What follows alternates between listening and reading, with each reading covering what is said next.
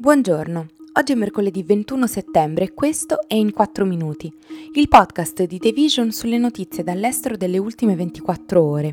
Parleremo dello scambio di prigionieri tra Stati Uniti e Afghanistan, dei terremoti del 19 settembre in Messico e degli afro-colombiani che si riprendono il Vichy e un po' di spazio nella società. Il presidente statunitense Joe Biden in una dichiarazione ufficiale dalla Casa Bianca ha fatto sapere che portare avanti i negoziati che hanno liberato Marca una soluzione di successo ha richiesto decisioni difficili che non ho preso alla leggera. L'amministrazione continua a dare la priorità al ritorno sicuro di tutti gli americani che sono tenuti in ostaggio o detenuti ingiustamente all'estero, Così il governo talebano dell'Afghanistan lunedì ha rilasciato un ingegnere americano, Mark Frericks, in cambio della scarcerazione da parte degli Stati Uniti di un importante leader tribale afghano che era stato condannato per traffico di droga.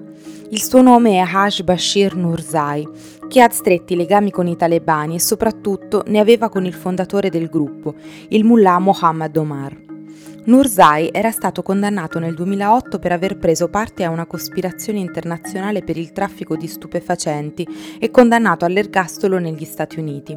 I talebani sono pronti a risolvere i problemi negoziando con tutti, compresi gli Stati Uniti, ha affermato il ministro degli esteri ad interim dei talebani Amir Khan Muttaki.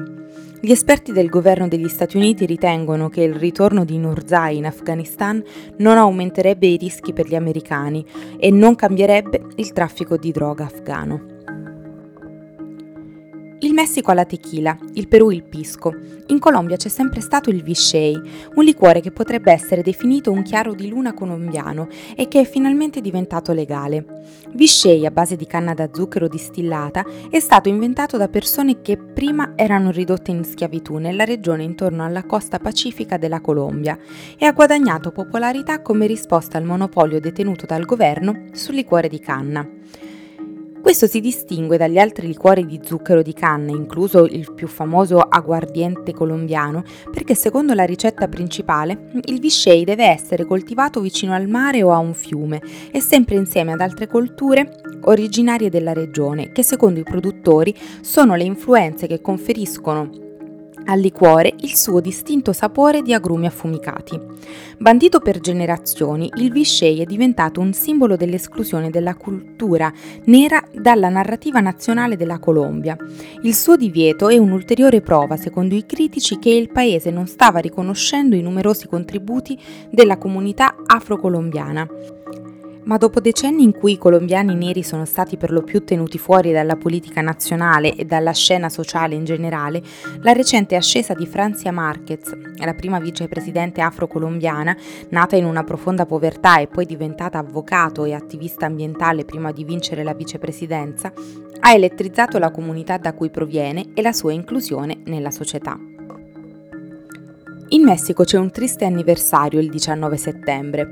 Quel giorno nel 1985 c'è stato un terremoto di magnitudo 8.0 vicino alla costa nello stato di Guerrero, che ha ucciso almeno 9.500 persone. Quello stesso giorno del 2017 più di 360 sono morte in un sisma di magnitudo 7.1. Lunedì, che era 19 settembre, è successo di nuovo.